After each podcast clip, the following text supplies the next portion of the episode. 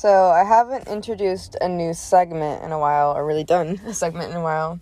So, I'm going to go look through my notes and pick up some thoughts for you because they're usually pretty interesting if I can find them. So, I just go. I'm. I wonder if other people do the same thing where you just like write down your thoughts in your phone notes and now you have at least a thousand notes. So, let's start with the issues I have with mental health advice. And this is coming from a place of like knowing they're probably right, but like just trying to think of some of the caveats to like how it's presented and how that's going to sound to someone who's really going through it.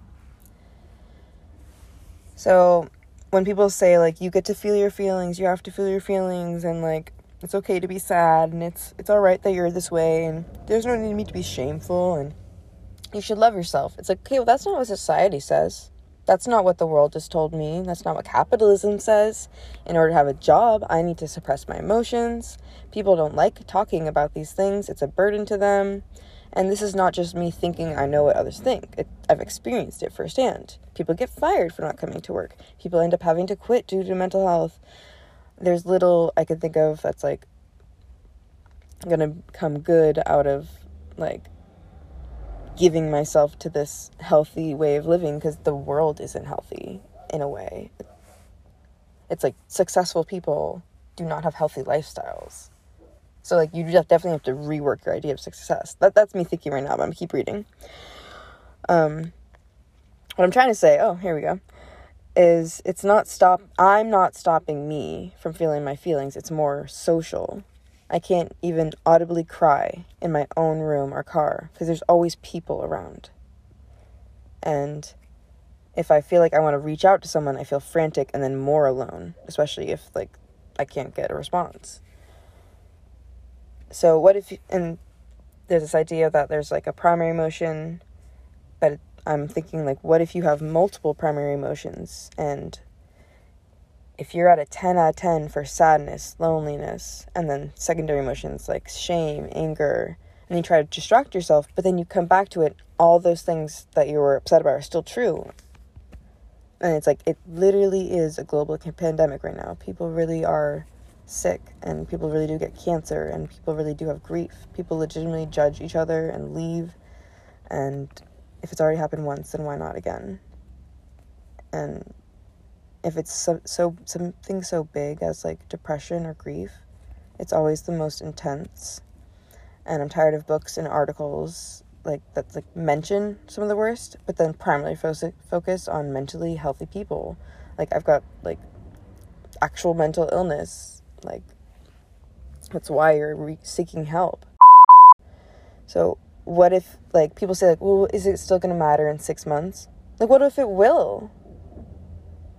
Like, and what if I don't know? Like, what if, yes?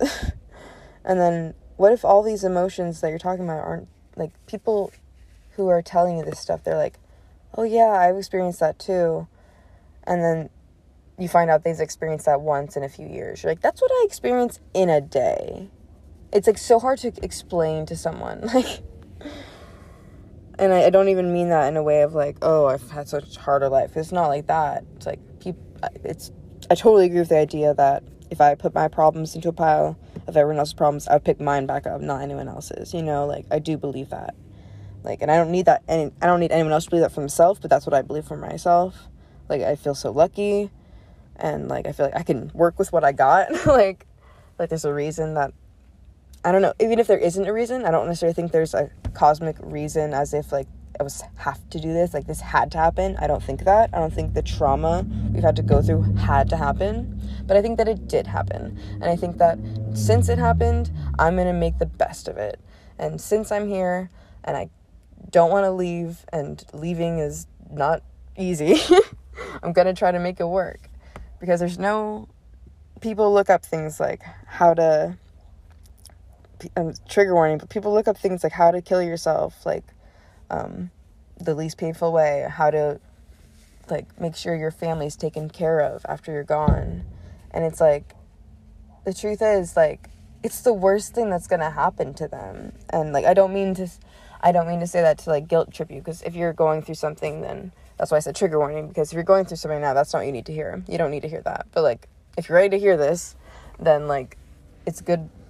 I mean, I personally think that it's important to recognize how important you are and like one way to recognize that is thinking about well how would they feel if you weren't here? And i guess my brain is so morbid that it goes there but it's like they would be devastated. Like i don't i don't i'll never get to the place i, I don't think i could ever get to a place where i'd be like